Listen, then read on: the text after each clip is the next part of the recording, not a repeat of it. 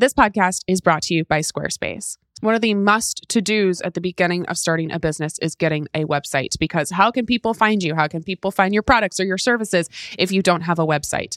This was me in 2016. I was wondering where to turn. I'm not a coder. What do I do? And I turned to Squarespace. I love Squarespace's tools like their email campaigns for you to be able to drive sales and engage your audience, analytics to see where people are coming from and what they're buying, and blogging tools to be able to share stories and photos and videos and updates. I have used Squarespace, like I said, since 2016, and they've been a huge impact in the business of her first 100K and impacting you all in giving you financial advice. And frankly, I couldn't have run my business without them. You don't have to know anything about how to code in order to build a beautiful website. Trust me, I don't. And Squarespace makes it super easy and very painless. Head on over to squarespace.com for a free trial. And when you're ready to launch, go to squarespace.com slash ffpod to save 10% off your first purchase of a website or domain. We are supported by State Farm. If you have insurance for your home, your health, and your car, why don't you have insurance for your small business? So many small business owners I know think they don't need or don't even know about small business insurance. Protecting a source of revenue is one thing, but also, I know for me, my business feels like my baby, and I want to make sure all of my hard work and my team members are protected. State Farm agents are all small business owners too, so they know how to help small business owners choose personalized policies that fit their budgets. Like a good neighbor, State Farm is there. Talk to your local agent today. Hello, team. Welcome back to Financial Feminist. I hope you've been liking this new format of weekly episodes, really like six episodes a month. So it's like weekly episode plus a bonus episode every other week. And our last two guests, I was about to say brought the heat, but that sounds so broy, but I'm going to say it anyway. They brought the heat. All right. I'm so excited to welcome Victoria Garrick onto the show. She is a friend of mine. We have become friends now over the internet, and she has been uh, she has been one of the people who I have called needing a pep talk, and one of the people I've received a call from needing a pep talk. And I I love this episode for many, many reasons, but I didn't expect to talk about my own struggles with my body, my own struggles with my self image and with my confidence. And yeah, I cry on this episode, which is not a shocker. I think I cry on every other fucking episode, but I think it's a really powerful conversation, not just, of course, about the financial impacts of the diet industry, but the emotional and psychological impacts as well. Victoria Garrick is a TED Talk speaker, mental health advocate, podcast host, and former Division 1 athlete who has amassed 1.5 million followers across social media, where she's known for her unfiltered campaign, hashtag RealPost. Victoria first began sharing her story on how she battled and overcame depression and anxiety as a student athlete in her 2017 TED Talk called The Hidden Opponent, which has been viewed almost half a million times. She's been featured in the New York Times, the Players Tribune, E News, People, Access Hollywood, and is the founder and CEO of the mental health nonprofit, The Hidden Opponent, which was recognized as a standout resource for athletes by Kobe Bryant in his novel, Geese Are Never Swans. She also brings her message of authenticity to life daily on her social media platforms, as well as her raw and relatable podcast, Real Pod, which I have been a guest on and will hopefully be a guest on again soon. She now tours the country speaking at universities and high schools throughout the country in hopes of destigmatizing the conversation around mental health and encouraging all people to be their unfiltered selves. Okay, a content warning at the top of this episode. We the whole thing's about diet culture. So if that's not your jam, we're talking about diet culture, disordered eating, body dysmorphia. So if this is a conversation you'd rather sit out on, I welcome you to step away from this discussion if you need to at any point. It's a great conversation, but your mental health matters and we fully support you. If you or someone you know is struggling with disordered eating, there is help. Visit nationaleatingdisorders.org for resources to help. And we've also linked several organizations and resources in the show notes. Now, without further ado, here's our conversation on the billion dollar diet industry with Victoria Garrick.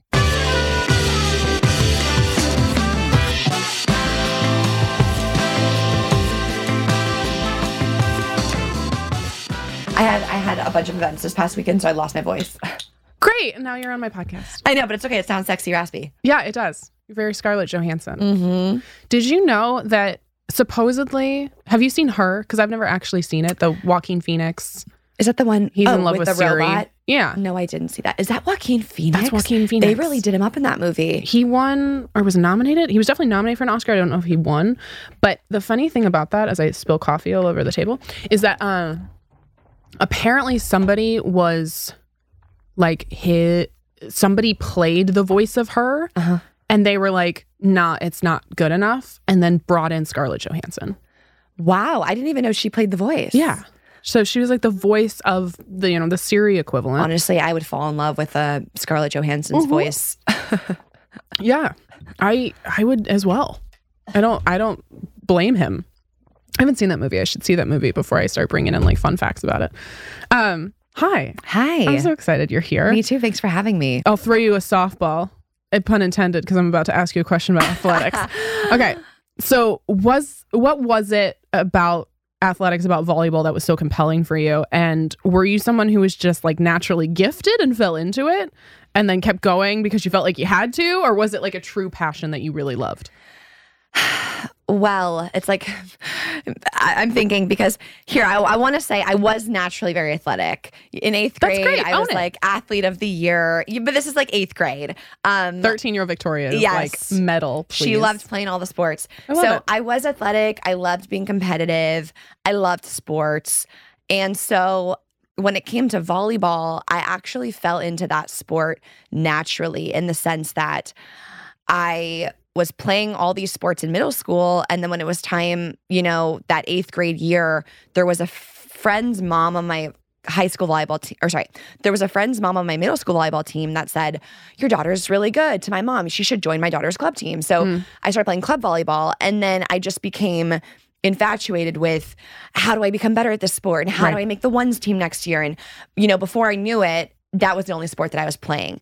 And I feel like the timing was perfect because come high school, at least for me, if you're wanting to play the division one level, you do kind of have to zone in. I know people who've played double sports, you totally can do it, but it's risky, right? Like if I were to be playing high school soccer and I tore my ACL, that jeopardizes my possible Mm. playing volleyball in college.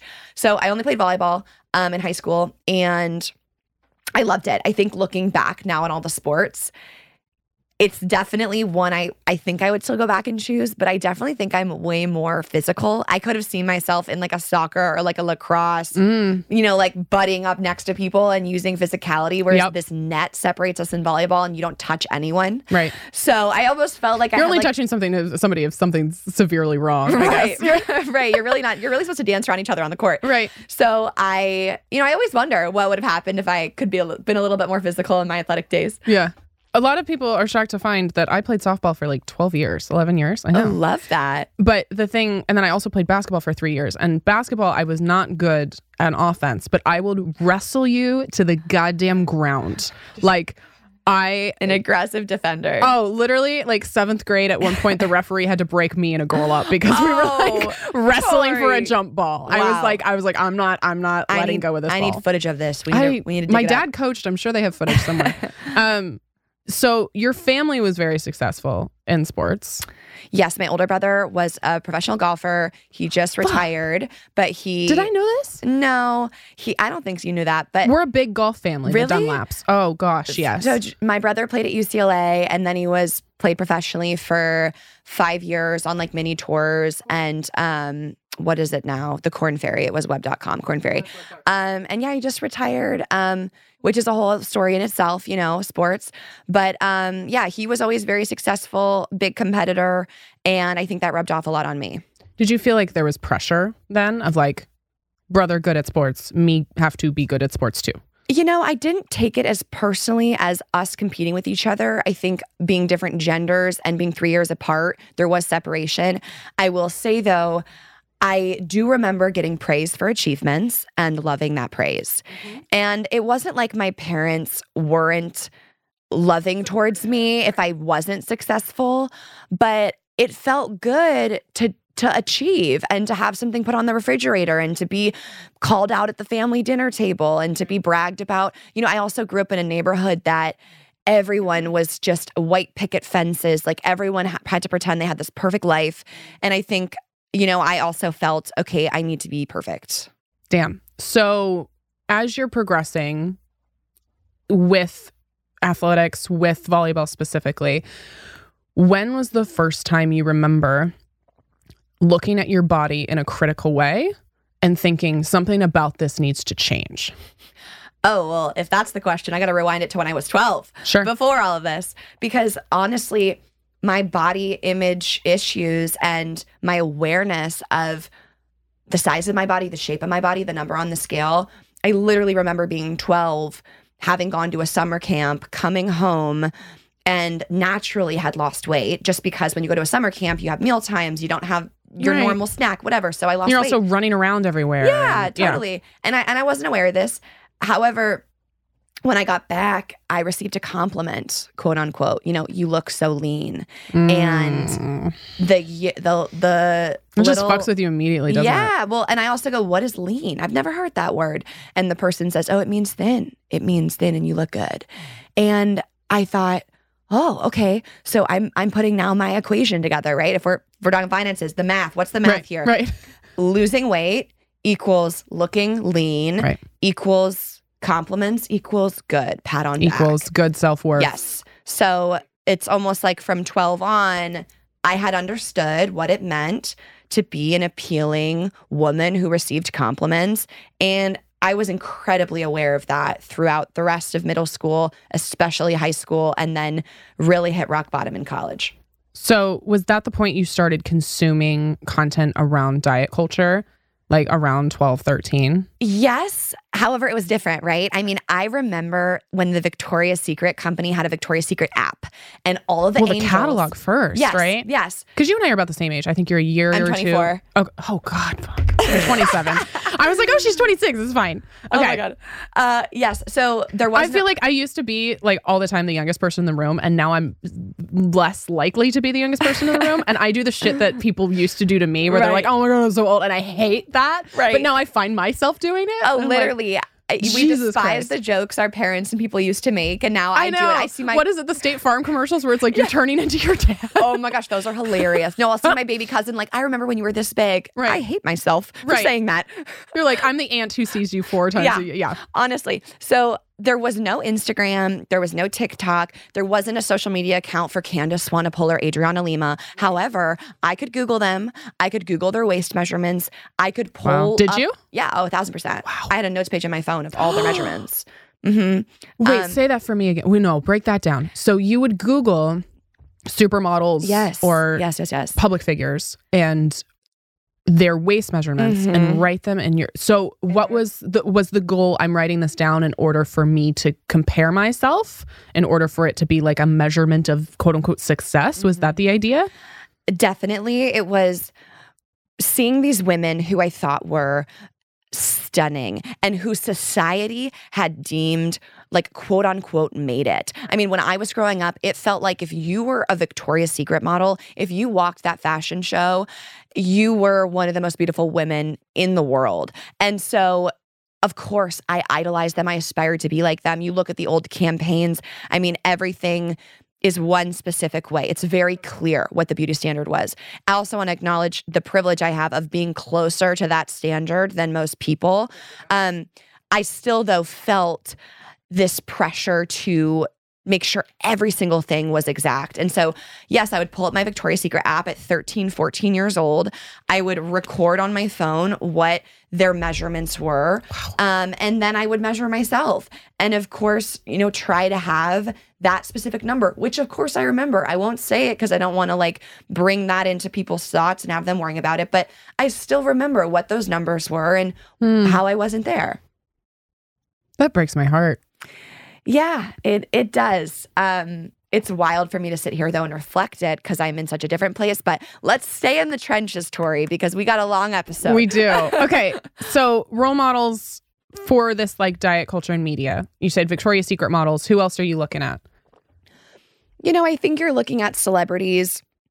You're looking at Hannah Montana. You're looking at Selena Gomez. You're looking at, I mean, they're all thin. They're all beautiful.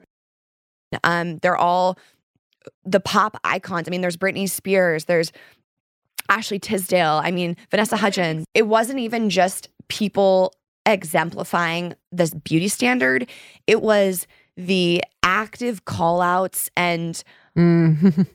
the way that society communicated what you should not be. Right. And if a celebrity had gained weight like a Jessica Simpson or I remember like the character in Wizards of Waverly Place, Harper, who was supposed to be quote unquote this ugly duckling. Right. And it's like you look at these photos now thinking this is a totally normal woman. She looks complete and yeah. whatever normal means. Right. And yet at that time, it was so obvious to us that if you fell outside the lines of, of this beauty standard, these celebrities are on the cover of Us Weekly, OK Magazine, all the tabloids, you know, about their weight gain or so and so is fat now or they right. are or they lost 60 pounds after they had a child. Here's how they did it in two weeks. you know? definitely and and all of the messaging is about weight and you see it mainly tied to women and so you know not only do i have this little equation i figure out in this one interaction as a 12 year old in my life but i'm growing up realizing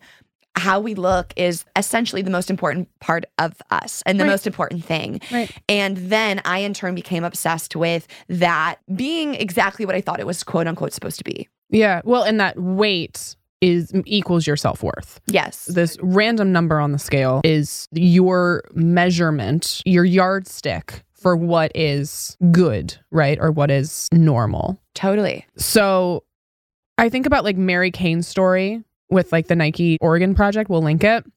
And how it seems like there's these high level training programs completely ignoring that bodies need nutrition, like bodies need fuel.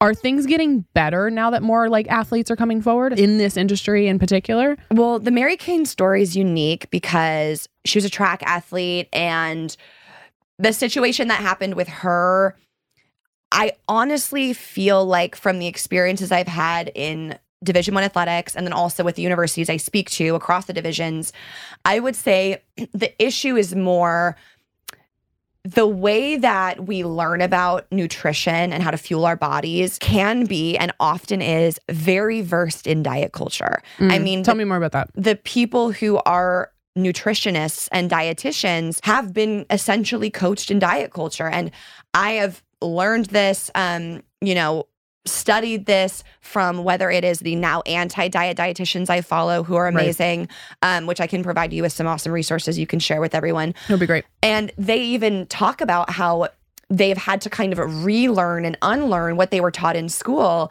because it was fat phobic or it was restrictive behavior that would lead to disordered behavior. And so I think the way that it is learned can cause these disordered eating behaviors, can lead to eating disorders. You know, for example, I can remember times where, you know, a professional in this space, you know, would say, well, how many carbs are you eating to how much you're burning? Are you going to be running a marathon? You know, just extremes. And then y- y- while there maybe is some science on paper that you need a certain amount of carbohydrates based on the exercise you're going to be doing, sure. And like even then I hesitate because That is machine robot shit. Like Yes. we're human beings. but I also think it's wild how I could go find right now someone with all the credentials and doctor Mm. in front of their name that would tell you go keto and then I could find someone with all the same credentials that would tell you absolutely don't go keto. So Right. which which to me is a problem.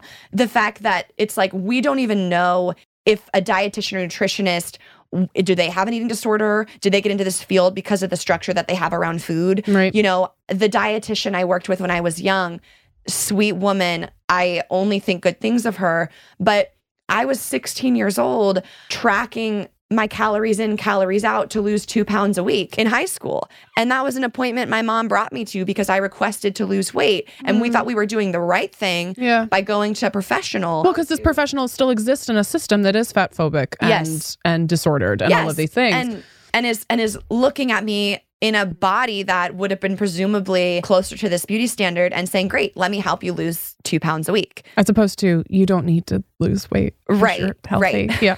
so we've been tiptoeing around this. Oh, no, no tiptoeing. No, Ask no, but I'm. I'm I'm in it now. Okay. Diet industry is a billion dollar a year industry. Mhm. A billion dollars with a B. And even as you're talking, right, I'm thinking about all of these things. and not even one billion, like sixty multi billion multi billions. Yes. Yes. And I'm thinking about even you said like one person says keto, one person says this. Of just I remember probably around the same age as you, like 12 or 13. My mom getting what was it, the Atkins diet? She got the Mm-hmm. Diet. Diet book. Weight Watchers. Weight Watchers, and what was it? The South Beach diet. I still remember I- what that book looked Yes, like. Yes, I remember South Beach. I tried it. I, tried I still everything. remember.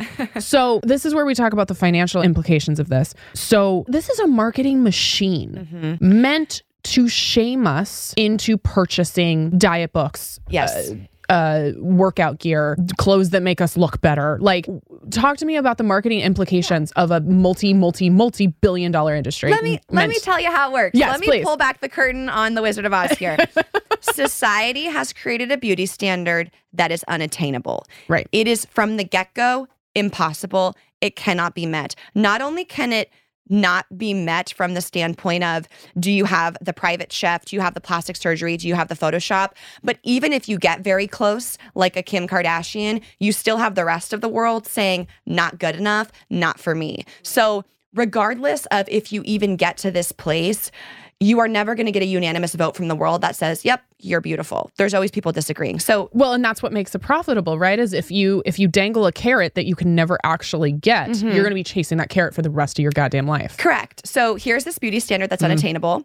And then the diet culture industry says if you want to reach this thing, here, buy these things. Try this diet, buy this workout plan, do these things, buy this food, and it'll help you get to this place. But it doesn't work and it mm. will not help you get to that place. And more often than not, it will just lead to disordered eating habits. So then you're on this cycle. And also, diet culture is sneaky. So it's not like they're saying, hey, try these things and it might not work. And if it doesn't work, it's okay because you're human and really it's not going to work. Right. They're saying if you don't do this, you're a failure. Right. You don't have willpower. I mean, willpower is a term that's been coined by the diet industry to make you feel like you are inadequate and that it's your fault that you cannot lose the weight. I mean, I was a division 1 athlete. If you tell me to do something, I do it. I know how to do it. And by the way, you you don't need this from me. You were a goddamn amazing individual. Like oh literally, Oh God, every time you post about you playing volleyball, I just sit there. I never played volleyball. I was never good at it, but I love watching it. And every time you post your old volleyball videos, I'm just like, Oh my God, you're like I so sit there in awe. It's great. Thank you. I, well, I, I bring it up not to toot my own horn, but to say my track record will show that if I need to get something done, I can put my head down, grind it out, and be successful. So tell me why, until my 19th, 20th years of life, I tried every single diet that we've listed, and I never could lose the weight that I wanted, and I never could target my thigh gap in a workout, and I never could get to this certain number on a scale. Is it really because I don't have willpower and I'm not hardworking? No, it's because what was asked of me was to limit the nutrients that my body actually needs. Right. That's going to cause me to like have anxious thoughts, to overthink things. Well, to meticulously track Yes. everything to the point where you're miserable. Mhm. And if you take if you take something away from someone or you tell someone they can't have something, what happens? They want it. We actually know because I'm literally I wrote about this for the for my book around deprivation when it comes to money, and Yes. I equate it to a diet because we did some research. 99% of diets don't work for the reason that you just said. Yes. As soon as literally psychologically, and uh, yeah, again, it has nothing to do with willpower. We think we're the 1% where we're like, oh no, we're strong and it's fine. And it's like, no, that doesn't mean you don't have willpower. It's literally been proven that if you psychologically tell somebody you can't have this thing, all you're going to do is want the thing. Mm-hmm. Yes. And diet culture selling us different products, plans, meals in hopes that we believe that that's going to help us achieve this unattainable beauty standard. But guess what? It's never going to work. Oh, and the reason why this beauty standard keeps changing is because as long as we are unhappy with ourselves, they keep making money. The day that we wake up and say, I'm good enough, I don't want to change anything about my appearance or my body, what are they selling? Who are they selling to? There's no Right. audience. So as long as we are unhappy with ourselves, they continue to make money. Right. And it's empowering to think about it that way. And look, you know, one podcast episode, one conversation isn't going to be able to lift off the weight of someone's eating disorder or the messaging and conditioning that they've been We're not claiming that it will. Right. their whole life. However, I do think there is some hope and it is empowering.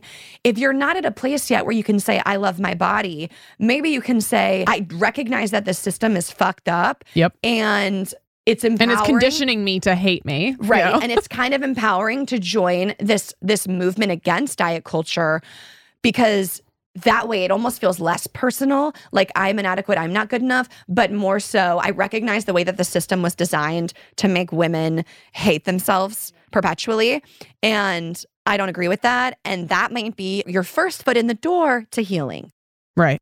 I'm seeing more and more as I do research, as I look at my own relationship with my body and food and diet culture, this overlap Venn diagram of diet culture, the diet industry, and the wellness industry. And the more I look, ah. the bigger the middle of the Venn diagram gets. yep Can we talk about that? Oh, yeah. I mean, diet culture has just shapeshifted and morphed itself and disguised itself to be something different.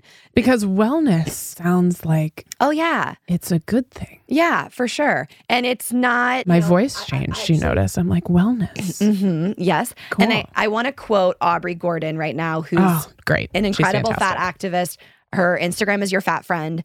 And She's she- the co-host of Maintenance Phase as well, Yes. which is a phenomenal podcast. I'm obsessed with that podcast. It's so good. The quote is We are replacing a beauty standard with a health standard that is just as fickle, just as relentless, and just as unattainable for so many. One more time. We are replacing a beauty standard with a health standard that is just as fickle, just as unattainable, and just as out of reach for so many. And it's also arguably worse because it's not just necessarily what you look like, right? It's now like again what you weigh. Shaming you if you don't eat kale and you don't go on a hike. They're saying they're starting to say, "Oh, hey, we don't care if you wear a larger size of clothing. We don't care anymore. Are you drinking green juice? Right. And are you working out five times a week? We don't care what you look like, but are you healthy?" Right. And we're recording this in Los Angeles where you live. I do not live here. And I don't think I can ever live here for that big reason where I walk around and it seems like everybody's hot and it feels so unobtainable. And everybody, yeah, is drinking fucking green juice and they've got Botox, which there's no shame in that. But it's like there's this constant feeling of not enough. And then it's rebranded as no, but like it's good for you. And Mhm. you know, it's you you living your best life and showing up as your best body. Right. And and I love that you said it could be arguably worse. I mean, I really see that the overlap. Sorry, I just burped. oh my god, I just burped. Can we keep that? Um, honestly, real post, whatever. That was the cutest. I've I've been Wait. burping too, but I've been trying to the way that I've actually never burped in my life, and I actually think burping is disgusting. I don't know how that just um came out of my mouth. Wait, I literally hate burping, so I'm not a burper, people. Oh, it's but so sure, we can leave it in, I whatever. fucking love it. Honestly, because I'm so repulsed by what we're talking about Yeah. that my body No, had it's an involuntary bodily response. that my just that, like, was, that was my body being like screw health like do whatever fucking, you want fucking wellness bullshit. yeah yeah yeah and look here's another thing i'm very passionate about encouraging people to reconnect with their intuition Tell me about that. so much of diet culture and the wellness industry is other people telling you what you should do. Mm. And sometimes that's helpful and sometimes that can change a life and that can be the epiphany that you need. But going back to what I said before, you could find an expert PhD who will tell you do keto and you can find another expert that will tell you not. And you can also find an expert who's great and who's supportive Right. and who's doing all the yeah. And, and you can find an expert who will say, We have people who are addicted to sugar. There is a sugar addiction crisis. You will also find people who will say, That is not true. So I'm just saying that. So if we don't really know, like, necessarily what is true, and look, I don't, I'm not a conspiracy theorist that's saying, Don't go to the doctor. I go to the doctor. Yeah. I'm just saying, what about asking yourself, Do I like green juice?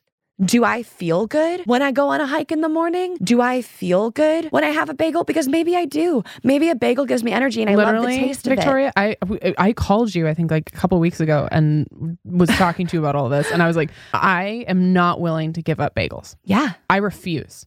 Like I refuse. And if that's the reason that I like I, die have a few years early. literally I'm like I'm not giving this fucking I love there is very few things that give me as much joy as an everything bagel with cream cheese. Oh, I love an everything seed. You're talking my language.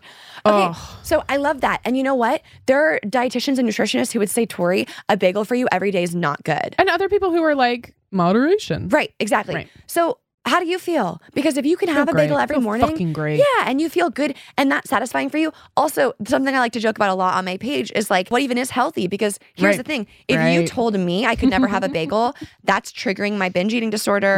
I'm now feeling I have to restrict. Mm-hmm. There's deprivation. the binging right. voice in my head is like, I need to eat every bagel now. So, no, it is not healthy for me to not have a bagel when I want to have a bagel. Well, and we also I think weirdly there's been like this shift in the other direction in the hopes that like it, it feels positive and I think people are well intentioned when they do the food is fuel thing. Mm-hmm. But then I'm thinking to myself, "Oh, I only need to eat, I don't know, the gruel that is protein based that gives me enough energy to fuel my body, right?" But then you're ignoring satisfaction. That's what I mean. You're a human. And I love food literally more than any like I love food more than certain dead relatives of mine. Like I love food more than anything. And you know what? I love that. And actually, I have my own complex that I'm working through around saying that I love food. I, and I do. I love food so much. I nothing makes me happier than sitting down to eat good food, Right. especially with someone else. I freaking love food. we literally before we started rolling, I was telling you about this restaurant I'm going to tomorrow where I'm like, it's the it's the chef from the final table and I'm so excited about it. But you know what they kind of say to us women when we talk about food is like, oh, that's like that's so masculine and like food is so monstrous, like it's gluttonous. Like gluttony, I grew up being told gluttony was a sin. So when I was at home at 10 o'clock at night, anxious, well, and what is gluttony? binging, yeah, I thought, oh, am I sinning because I'm eating a lot? Oh, You know? I want to like wrap 12 year old Victoria up in a Well, little- that was more like 17 year old Victoria. Sure, I'll wrap But- I'll wrap any age And I'm not up saying. I'm super religious and I thought I like needed to repent, but like, you know, you just grow up seeing this is the portion for a female, Right. this is the portion for a male. I mean, I grew up with my Right. brothers being served more than me always because I'm the girl. Why would I eat as much as a guy? Right, and then it's like that. That oh, like oh, he's a grown boy. Like he needs Yeah. thirds and fourths of everything. Literally, I, and I, my my fiance is six five. I'm frequently out eating him, frequently,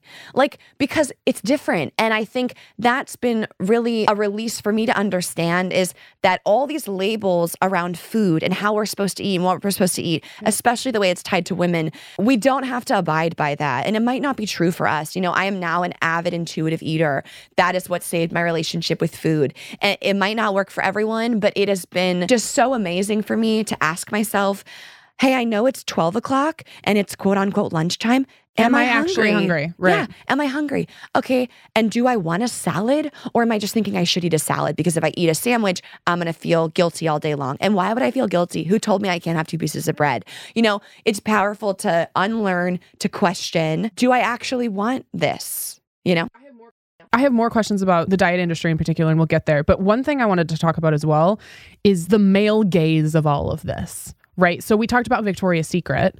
And when we think about something, now they've evolved a lot, which I also. I'm like, how do you celebrate progress while also being like, this is some bullshit? That's a thing I'm conflicted on. Yeah, I have a lot of thoughts there. I would just say I, at the end of the day, go back to compassion, but I really do think the change is great, and I think we we we have to celebrate change. I think it's it's important. You can proceed with caution as you celebrate, but.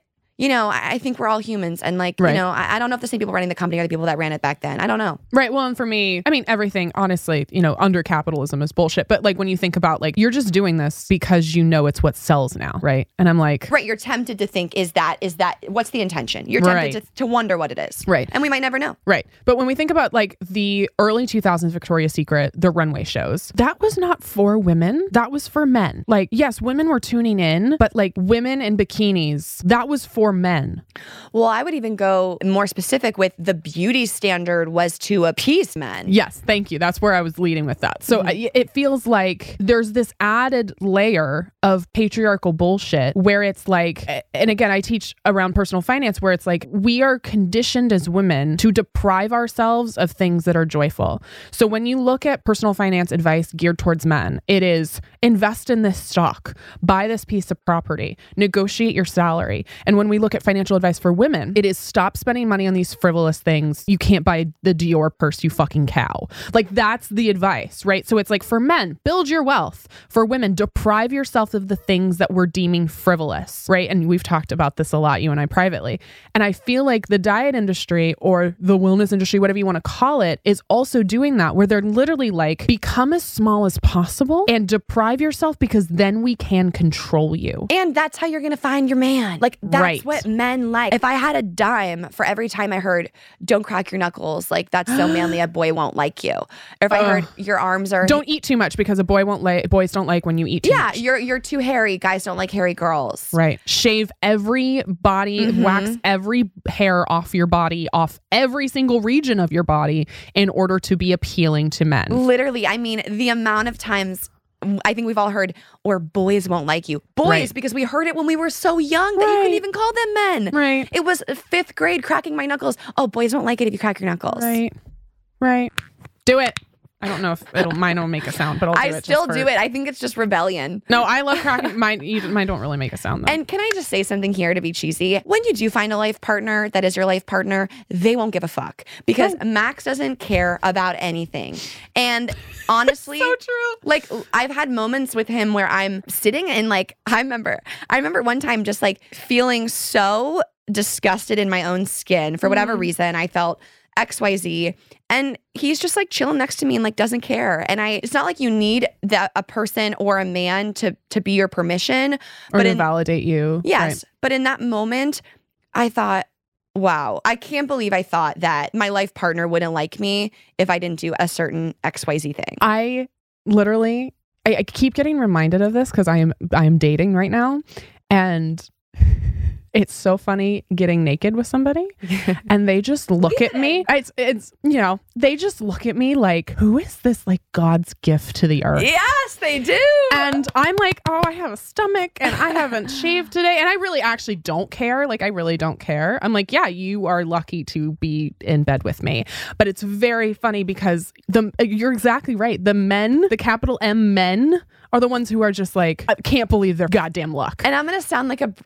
First of all, I freaking love that you just said that, and that's so iconic. And No, you know, but they're looking at me and they're like, oh my God. And I'm like, yeah, I, yes. well, you know, would you say that confidence is a huge part of that too? Like, Oh, 100%. and not the the the bad comments. Of, oh my god, I, you have so much confidence to be like not the beauty standard and be comfortable Right. with who you are. That's which, not what I mean. which people say to me all the time. Which they're is- like, oh my God, you're curvy. How are you so confident? I'm like, mm. that's some bullshit. But the confidence that you feel comfortable, like anyone feels comfortable. Like I think it's powerful when anyone walks into a room and just isn't thinking about or scanning for what people are thinking or how they're perceiving them. Mm. Like that's the confidence I mean. And I think that's something I don't even feel like I have a lot of and I'm working on because when you can just sit in your body and sit in your skin, that is more beautiful for me to witness in a human than them feeling so insecure and so not confident but looking a different way. Well, and that's what I was saying before of like the whole system, financial, diet culture, like all of it is meant for us to be controlled, A, right? And B, for us to be as tiny and controllable as possible. And so you were saying like walk into a room and have nobody care. For me, it is different because I in that moment, let's say I am I am naked with a, with a boy with a man, I am thinking, "Oh, I have I have a stomach." Okay? Oh, I haven't shaved my legs. Oh, I, you know, whatever. And then I'm actively rerouting my brain to go, "That doesn't fucking matter." Like, whatever. That's the inner work. Doesn't fucking matter. So important. I'm so glad you like You know, but I, I to- it- yeah, to- I don't want to be the person who's like, yeah, I'm confident all the time. It's like, no, like I am choosing, like I'm actively because I know it's not really me. It's society going, you should, you shouldn't have a stomach though. Like you should not have a stomach, Mhm, and especially after this pandemic, you should really not have a stomach. mhm. Like you need to make that stomach go away. Mhm. And I still fight that all the time. Yes. And trying to work out because I want to feel stronger and not guilting myself into working out because it's what I should do in order to like quote unquote lose weight, right? I'm so glad you said that because I think it sheds light on a really bigger point to anyone listening who's trying to heal their relationship with food or better their body image. Those thoughts are natural. That's what makes us human. Right. Your whole life, you've been conditioned to think one way about yourself, and now you're doing the work to undo it. Right. So, to anyone listening who's like, I've been so good at my eating disorder recovery, or I've been so positive about my body image, or, or neutral, whatever it is. And then you have the day where the thought creeps in. Please, please, please don't say, damn it, I thought I'd deal with this. Why am I having these thoughts? No, I'm it's so the same thing with personal finance, right? Like I, I, I am a personal finance expert, and I still have moments where I have purchased something that I didn't really need and didn't really want to try to fill an emotional void. I do, I still do that shit. Mm-hmm. Like this is an ever progressing thing that you're trying to get better at, right? Yes, because you're human. And Right. the last thing I would want people to walk away from this episode thinking is they've got to be totally the opposite and feel so in line with the revolt against the rebellion to diet culture. More so, I think where we can really see a lot of growth is that compassion to where you can be in that moment, Tori, and think, okay. Yeah, I know where that thought about my stomach is coming from because this is this shit's been really hard for me. Yeah. Um, And I also had a partner, my first partner ever, and I've been public about this, who literally on a beach in Hawaii, I, oh, it's gonna make me cry, Victoria. I think I've told you this. Oh. I've never, I had never really honestly had a bad thought about my body. And I was lucky. I was like 20 at this point and like never really honestly internalized any sort of bad thought about my body. And then I was with my partner at the time, who is an amazing person, but was going through some shit on his own and literally turned to me while we were on a beach and said, I think you should lose some weight. Have I ever told you this? no. Yeah. And you can see like it still affects me. It's so interesting. And I was like, what, what, why are you saying that? And he's like, my mom told me that she expected you to be skinnier because we hadn't, I hadn't met his family. And 20 year old me was so angry, but also loved this person and ended up staying with this person for another like year, year and a half.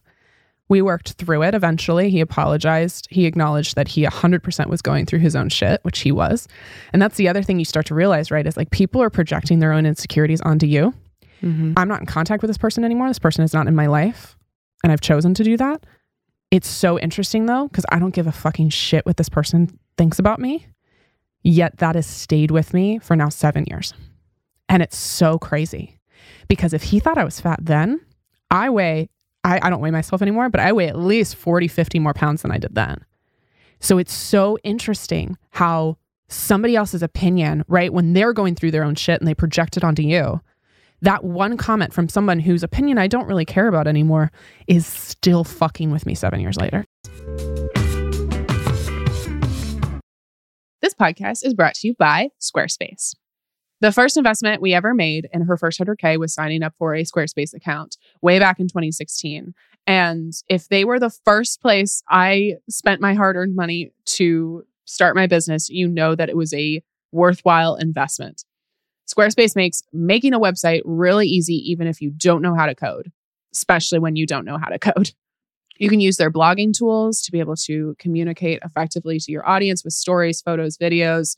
You can also use your online store to sell products like your merch or physical or digital products. You can also use their analytic tools to figure out how to grow your business. Where are people coming from? How long are they staying? She can build a marketing strategy based on some of the top keywords or most popular products and your content. Head on over to squarespace.com for a free trial. And when you're ready to launch your brand new website, go to squarespace.com slash ffpod to save 10% off your first purchase of a website or domain.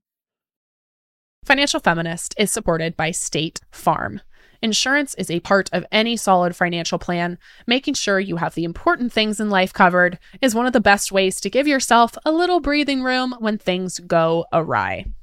When I started her first 100K, I knew how important it was to protect not only my business, but myself as a business owner and all current and future team members.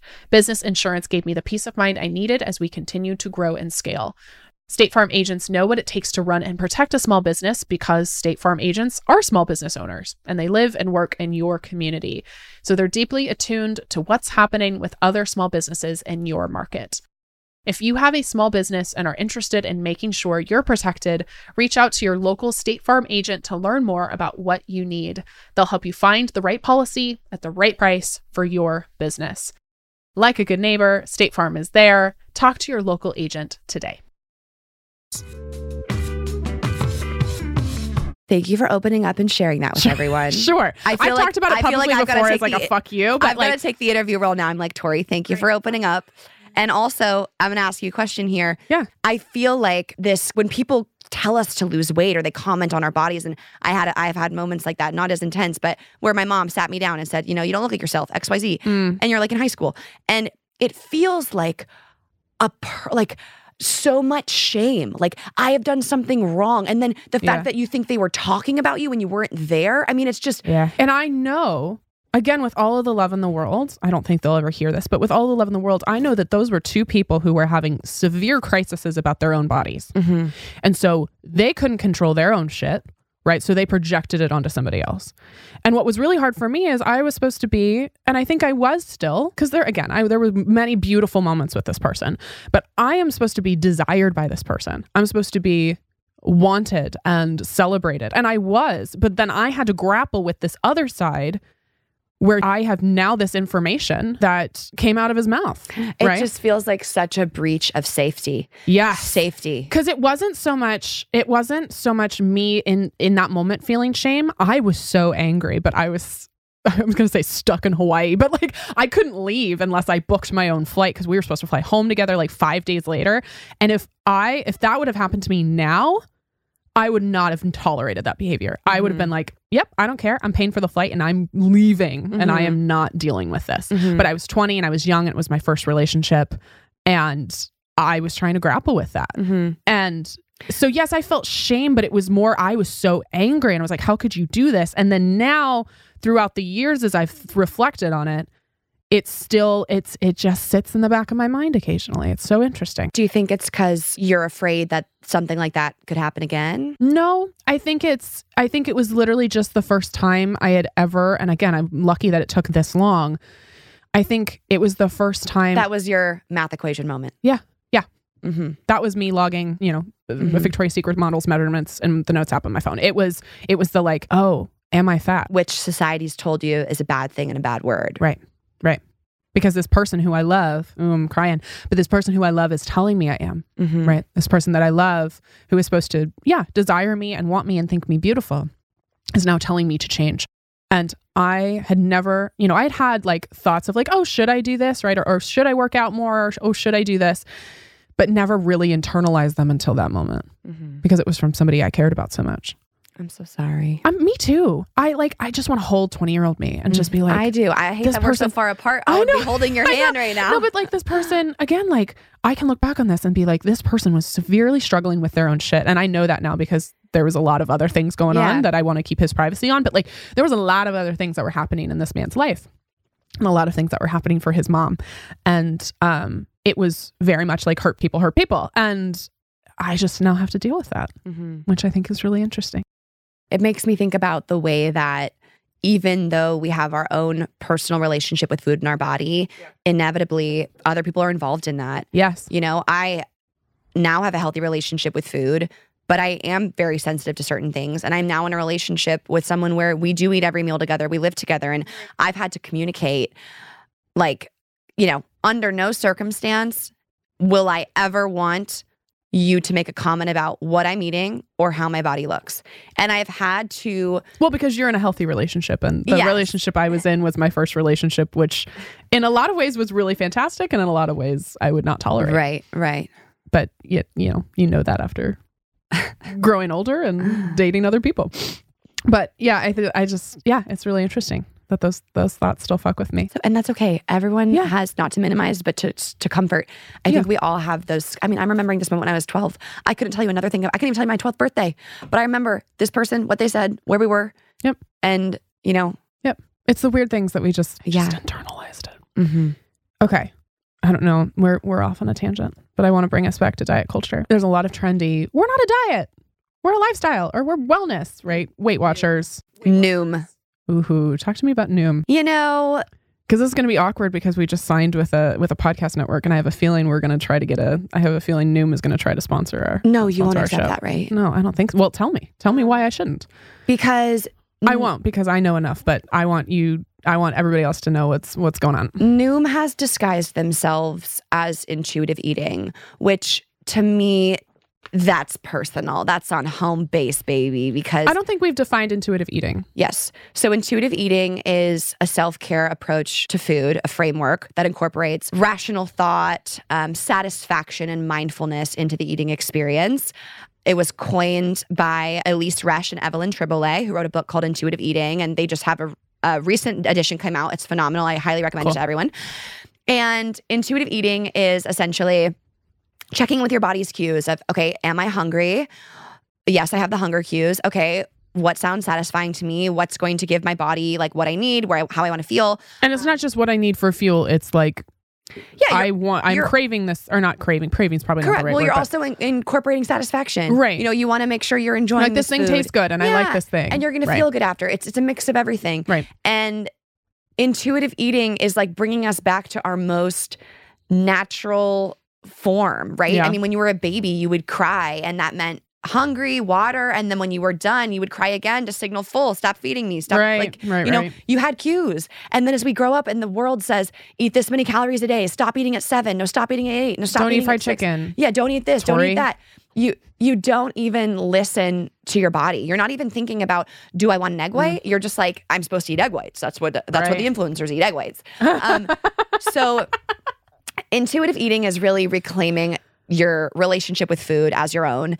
And it is something that more and more people are becoming aware of thankfully right? We, i love to get to a place where instead of all the diet culture ads it was like intuitive eating. Like you know purchase these books here's some classes here's some resources here so you can like get better in touch with your body.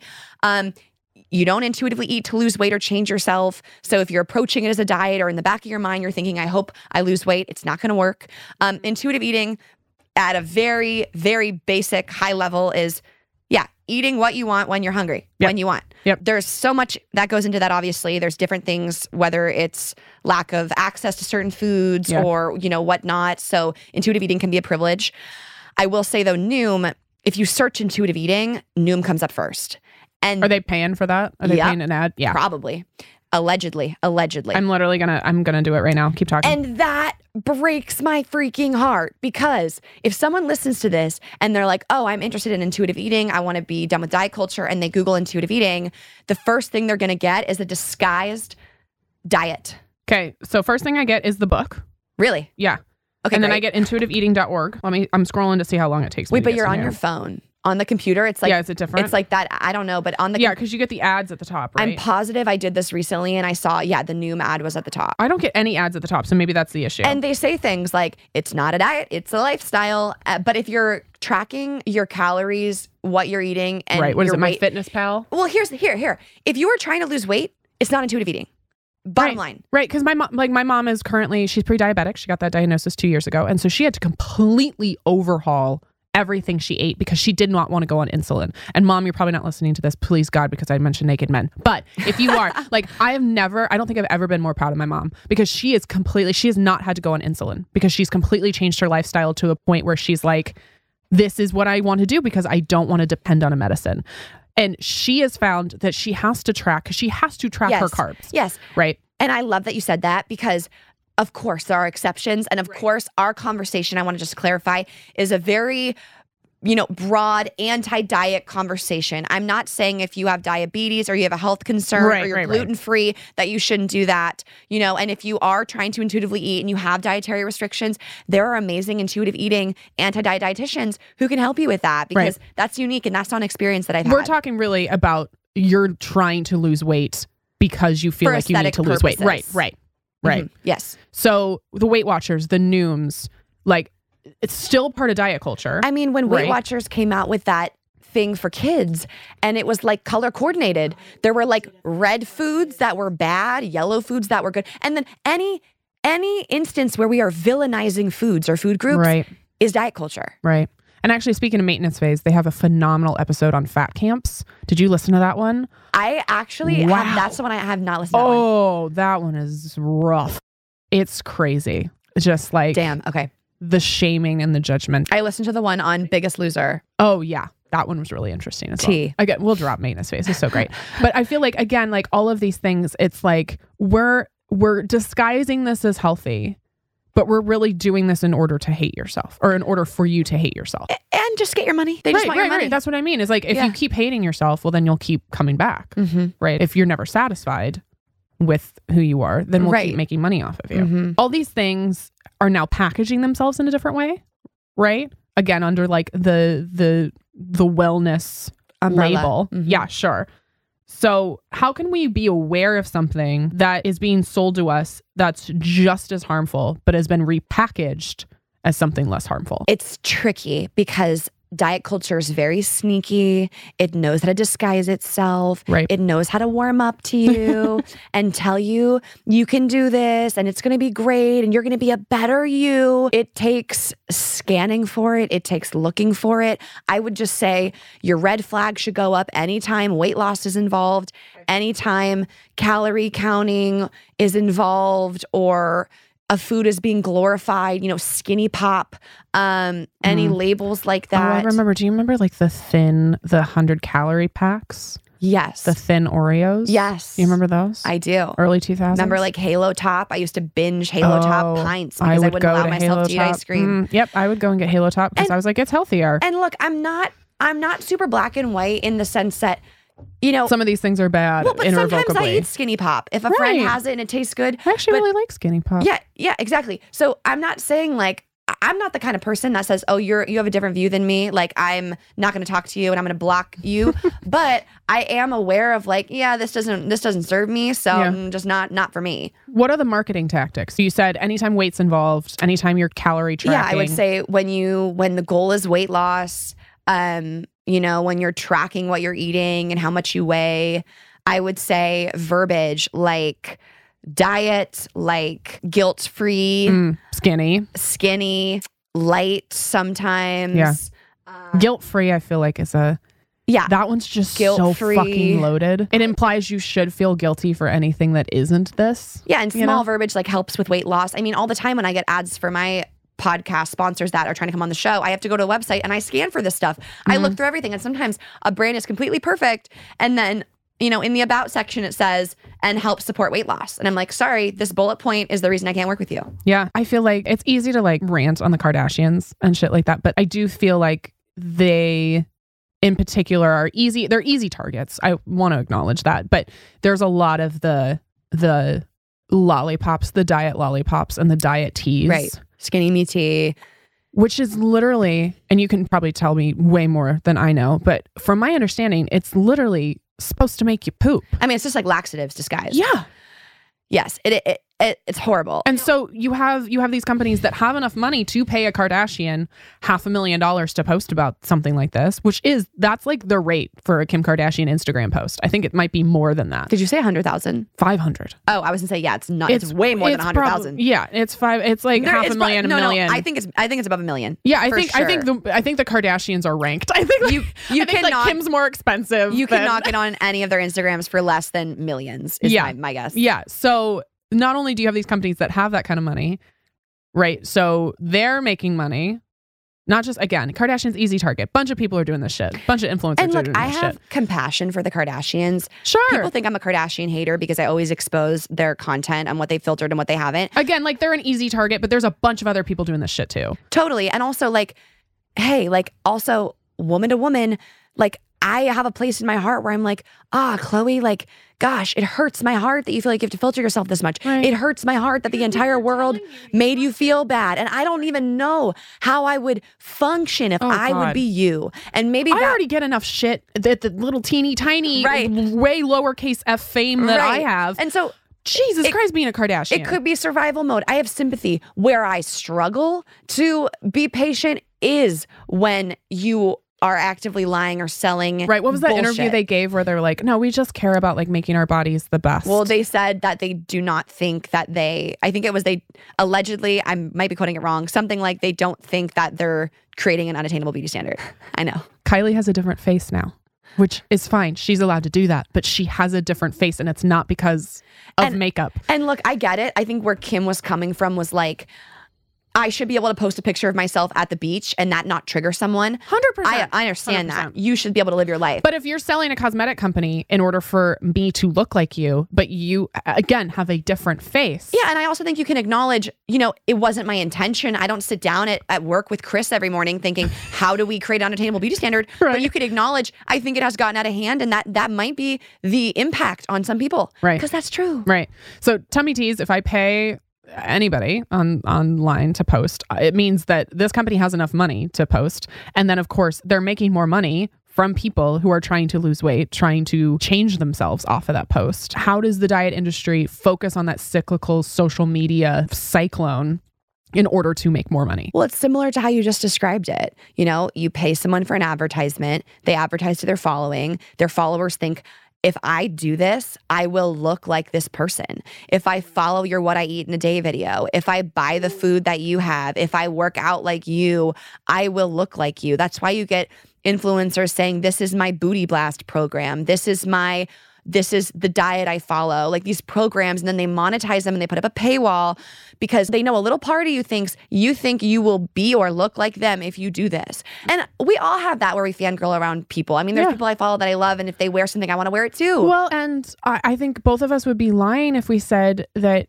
I'm f- I I don't want this, but I'm fully aware that I'm there's probably a percentage of the people who follow you because they want to have your life, oh, and I and I want to acknowledge and too. a percentage of people who follow me who want to have my life. Yes. And also, I think people are very receptive to me being anti diet, intuitive eating, pro intuitive eating, because they still, a little part of them still looks at me and is like, okay, this is a mm. girl and a voice and an image I'll believe. But if you had the same person on this podcast today in a different body from a different life, Yeah. I mean, actually, that's a lie because your fans are woke and they're amazing. How do you feel great on vacation? Like really good? Easy. You go to Aruba. You'll spend your time relaxing on cool white sand beaches and floating in healing blue water. You'll immerse yourself in natural wonder and find your center on an island where things move at your speed. You won't just feel great, you'll feel relaxed, renewed, and ready for life. That's the Aruba effect. Plan your trip at aruba.com. Dreaming of a better sleep? Tossing and turning is not your destiny. And Olly is here to help. Olly invites you to sink into sweet, sweet slumber to improve your mental and physical health and overall wellness.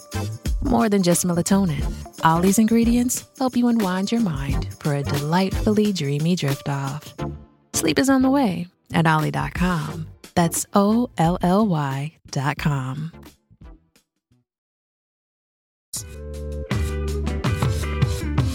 I will post as a you know, and it, it doesn't even. I, it, I have such an interesting relationship because I like I want to acknowledge like of course I'm not skinny but I'm also I'm like I'm mid-size right? As I'm probably yeah I'm I'm I probably classify myself if I had to as mid-size. But it's really interesting because yeah I'll post something in a bikini and I know full well that the comment section is going to be like yes yes you go you go. And like the subtle they're they're doing that well intentionally but the subtle uh like underlying part of that comment is like oh my god she's so confident. And like i love that she feels confident in her body. I actually have a question for you about this. yeah. So I have seen a lot of Instagrams and things where, you know, there will be times where people will say, you know, I'm posting this photo and I've done this too. Like I'm posting this photo and I was insecure about the stretch marks on my mm-hmm. back or, Yeah. you know, these side rolls showing, but like I'm embracing and there's a message around it and there's an acknowledgement of it. And then there's people saying, let's get to a place where you just post this photo and the captions about your dog and you're not even having to like point out Right. or acknowledge the body insecurity. And I see that. I do. And I've and I've shifted more that way and I think I inc- I try to incorporate that a lot more. i see How- both However, I, I do think we can't jump from A to Z because I do think the people that are commenting, Tori, you're so brave, they're not saying that backhandedly, even though it might be that way. And no I, and I know their intention is really so- lovely So, yeah, I'm, I'm curious. Do you think we should jump to Z? Do you think there's meaning in the in the middle way? It's a good question. One, I'm not the expert on this, but two, I'm going to have to take a couple minutes to fully explain this because it's going to sound manipulative. Social media is a performance, always, always, always. And even if you are not making a living off of social media, the very art of social media is a performance. And I love Bo Burnham. Bo Burnham this amazing comedian who I've been following for like 10 years. I love this man. Wait, I'm sorry. I got someone emailing me this morning from an address called Bo Burnham, at, like something at gmail.com saying, Hey, it's Bo. How are you? And I literally, my, me and my assistant read it. Well, it's not him. I know, but that's But just, I, my heart my went pitter patter Me and for my a second. assistant read it. Like, you think we would believe Bo Burnham just emailed me? Delete. Ah, he's on my like I get three people dead or alive at dinner. He's one of them. Oh my God, that's genius because I'm putting him on my list too. I love him so much. but he and I'll link some of the stuff he's talked about, but he talks about how social media is just this generation's answer to the demand to perform. So whether or not again, you make a living off of social media. If you have a social media account, even if it's a Twitter, you tweet from once a year, you are performing your life.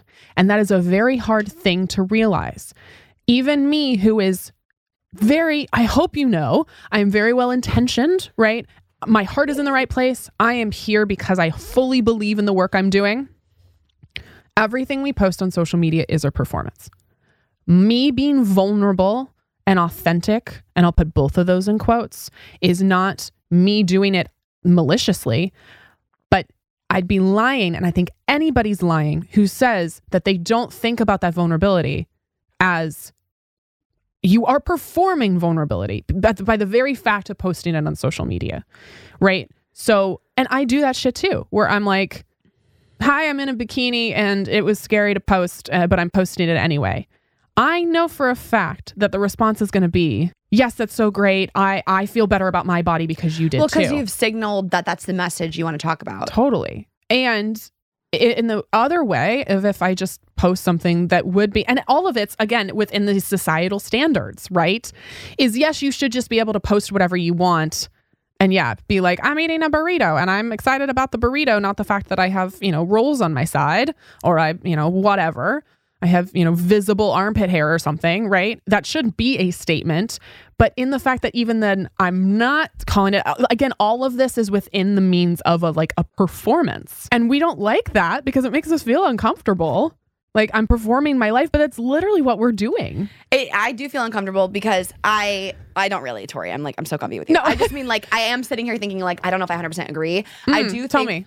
I do think that if you're I've never posted like a crying photo just because to me that no, I agree. That, that definitely very... does feel more of a performance. I'm not saying that yeah. the person wasn't really crying, that they don't really feel the pain, but if you have the I moment, feel like it's a little. I think I think it's uh, potentially really dangerous uh, for you to be in the middle of crying and then to think I need to take a photo of this to document it. I, I don't know. Like that feels really weird to me. I totally see that. Also, just to uh, I've never posted a photo like that, but the content creator in me to defend, you do get into a, to play devil's advocate, a place where everything you do in your life you share. And right. so you so you're trying to share the bad moments too. I totally can't it. help it. That's but, what I'm saying is it is a performance right? Because even if right. you're having this moment and then you're like I should share this because it's the right thing to do. And again your intentions are good. Like my intentions are never like ooh I'm going to perform vulnerability because it's manipulative. Like I'm never doing that. Right. But you are making when you post something you are making a conscious choice if somebody else is going to see this right? And I'm to your point about messaging I am trying like this is the message I want someone to get across. And whether we like it or not that is a performance now, that performance can be positive. That performance is trying to get somebody to feel a certain way or to do a certain thing, right? But I, I argue it is a performance. I almost would prefer the word calculated because oh, performance to me feels. Fake. But we know from Taylor Swift, calculated, right? Doesn't Wait. she? Does she give that whole interview right where men like men do something and it's oh, strategic, oh, yes. women do something that's calculated? Oh yes, yes, yes. You're right. Did I just pull the Taylor Swift on the Taylor Swift fan oh, to end all Taylor Swift fans? I think you did. But wait, because she says it's in a negative light of really? like, yeah, I, I, think so. I don't think I don't that the word calculated like is well. That's funny because I was manipulative. I was just gonna say like it does have a negative connotation. I guess I would almost say like performance to me seems like yeah yeah jazz fingers like i'm acting yeah. like i i think i hear performance i think acting but i do think i know what you're saying of like there is an awareness of what you're doing. That's what i mean by the word performance right. is it's just like wait so so answer the question though. Do you think that we should jump to z or do you think it's fine for people to make posts and, and acknowledge whatever the perceived insecurity is? It's a really good question because i think my point is more when you're thinking about like making a statement, I think it will help so many people. And I think the net impact is positive, right? It is whether, again, whether we like it or not, it is you saying, I am here in this world and the world is telling me not to be brave, but I'm being brave anyway. And I would define that as a performance. Again, not bad. It's just like you're you're realizing that. Mm-hmm. In the same way, that like I actually did this. I posted a photo, I think on Valentine's Day 2 years ago of me in my underwear and you could see my body hair and I didn't reference my body hair. I didn't reference any of that. People in the comments lost their goddamn minds. Like lost their minds. And it was women, women who were like I don't want to see my like financial advisors body hair. And like, I don't want to see that. And like, this is not why I came here. And other people are like, this is not your brand. And I'm like, you don't get to decide what my brand is. And other people, of course, even if I didn't call attention to it, I am I knew what was going on in that photo. I knew you could see my my body hair. I knew you could see that. And I knew I'd probably get comments about it. So even in the act of me posting, unless I was doing it and completely didn't notice or was completely blind to it, Yeah. you know? And like And also, I don't know if I have an answer for you. Really is my answer. you know what? I'm almost coming up with an answer Great. to tell. To, I- I'm like almost coming up with an answer to my question. Not me like playing devil angel this whole interview with myself. Um, I'm just trying to paint the picture for everyone. But I would say You're just crunk. You got you got crunk over here. crunk over here. I literally do. I think what's the most powerful about not acknowledging these things in like Instagrams and posts like would be the fact that we are elevating ourselves beyond a conversation about our appearance. That I can just live my life, post this picture, XYZ, and not have to make it be about anything about the way that I look. And look, But people still will, and I think that's my point of like I posted a photo with very, very visible body hair, Right. and people Which is- again lost their goddamn which minds. is then what is, is the one part of me that's like so then do you think it is okay for people to write a caption ps and i know my body hair is here but i am empowered by my hair xyz which I think is fine. That's because then fine. you're educated like i don't know so yeah it's it's there's so much there's so much No, it's very layered, and I don't think there isn't. That's my answer. Is there isn't an answer, and I'm also not an expert on this.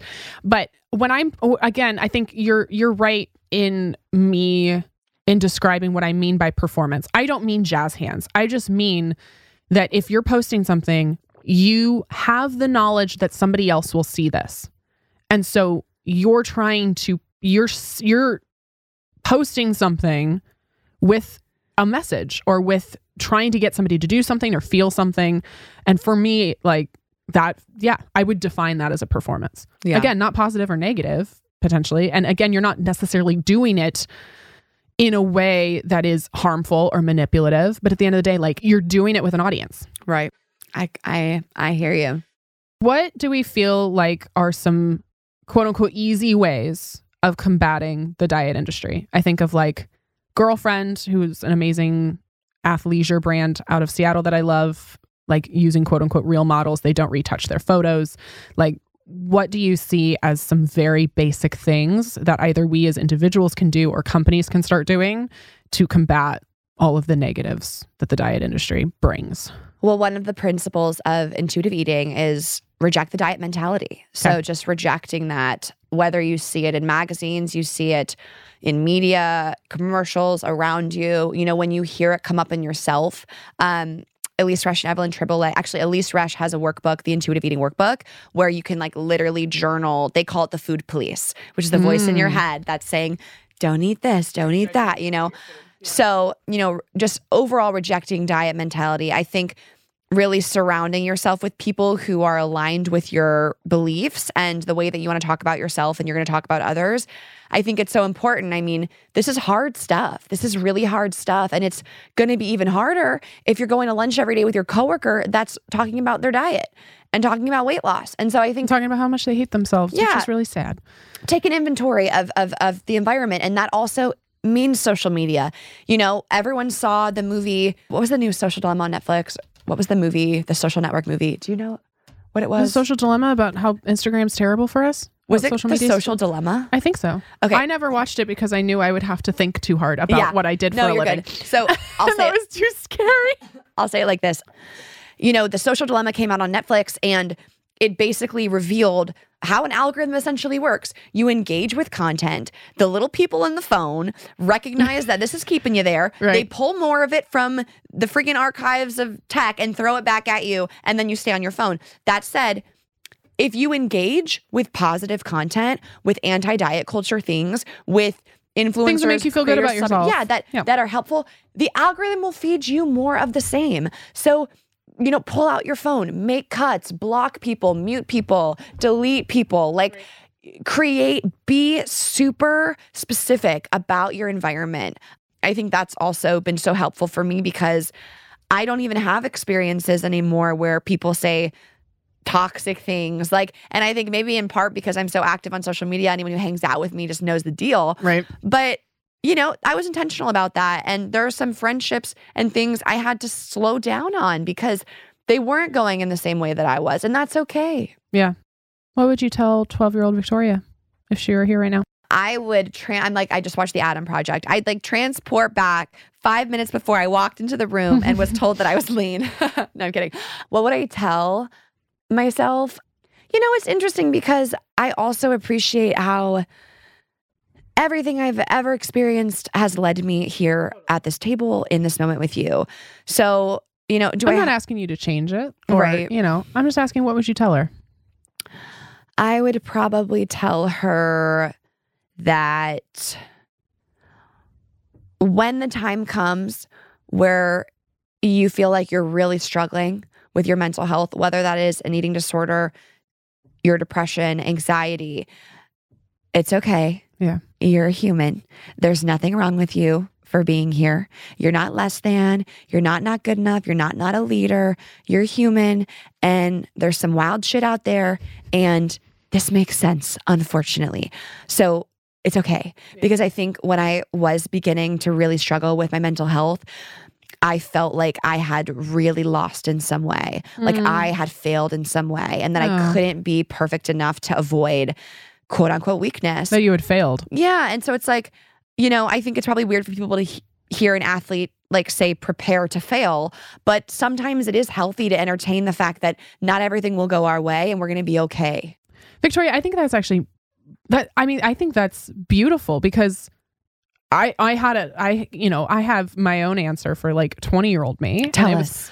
I mean, it was it's probably, you know, like again, these people are hurting and it has nothing to do with you. And but I think it's actually really more beautiful what you were saying of like, I'm not surprised this shit happened and it's gonna keep happening. And like I can't I can't shield you from all this shit. Cause like I want again, I wanna like I wanna hug 12 year old Victoria. Mm-hmm. I wanna hug 20 year old Victoria Tori, right? Like I like I want I want to take care of, you know, both of us. But it's also like you're it's gonna keep happening. And Right. that's the really shitty part, is it's like preparing rather of like how can you do your best through it knowing that like it's going to keep happening Mhm. you know And have kindness and compassion for yourself when Yeah. it comes. and especially everybody else the whole society again is trying to make you control you and shame and judge you and if you are contributing to your own shame and judgment like that's hard it's hard enough just to deal with the shame and judgment from from everybody else yet alone the shame and judgment that Mhm. you're then putting on yourself Mm-hmm. my last question.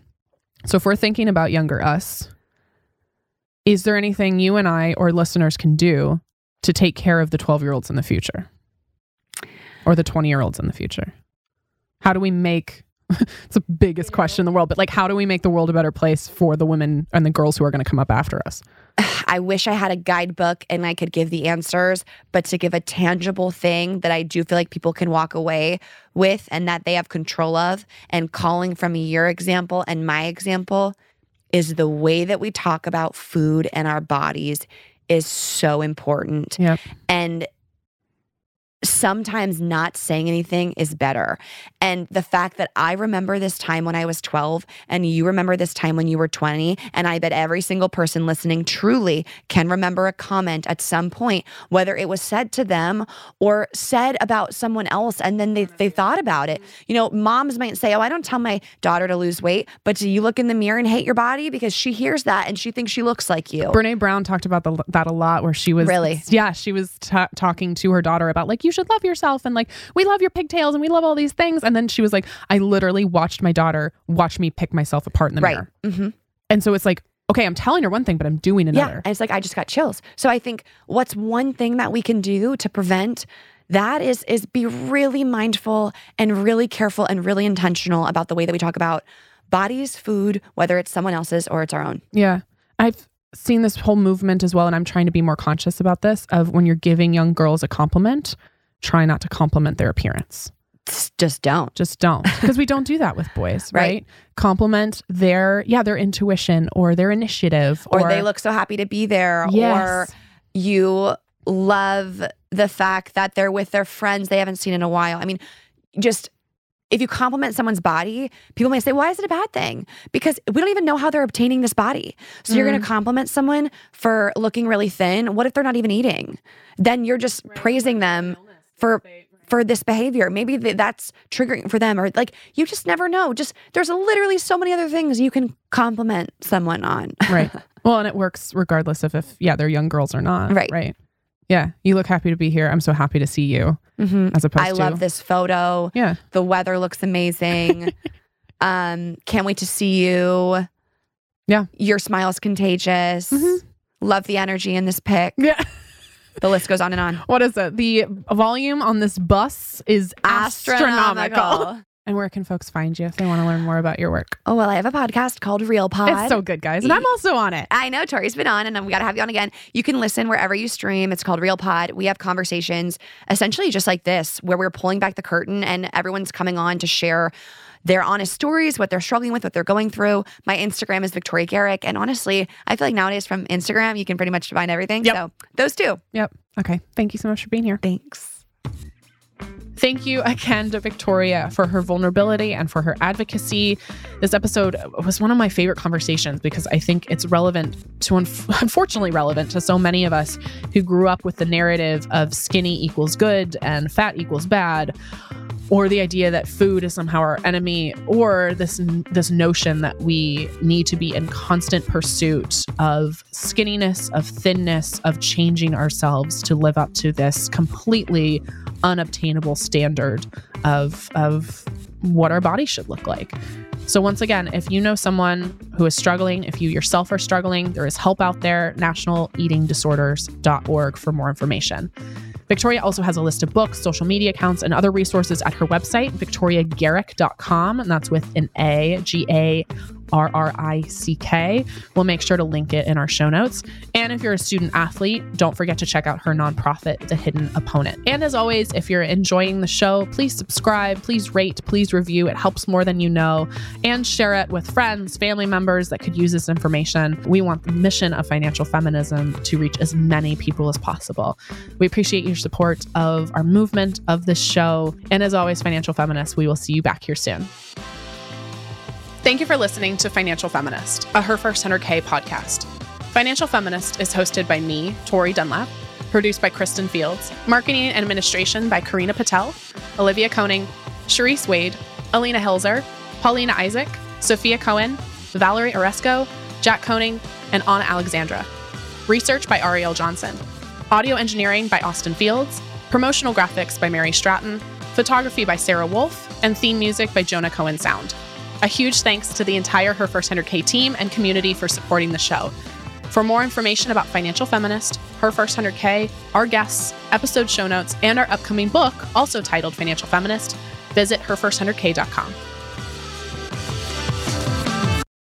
This podcast is sponsored by Squarespace. You can use Squarespace's online store, their digital downloads, their analytics, their blogging tools to be able to serve your audience in the best way possible. Head on over to squarespace.com for a free trial. And when you're ready to launch, go to squarespace.com slash ffpod to save 10% off your first purchase of a website or domain.